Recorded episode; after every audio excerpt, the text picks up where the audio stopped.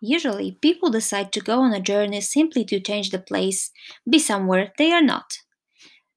People travel for different reasons. We do it to rest, have fun, visit relatives, to obtain healthcare, to escape from some unpleasant part of our lives, relationship problems, bad job, poor economic situation, or simply we feel wanderlust.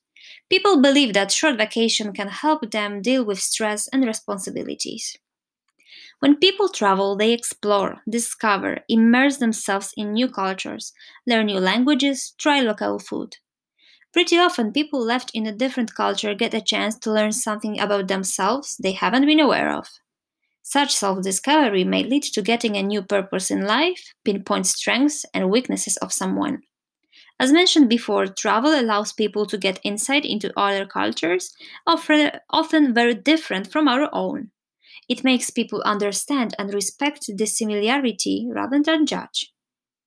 After some kind of shock, one may gain a better understanding of the world and see how different people are depending on the place they come from.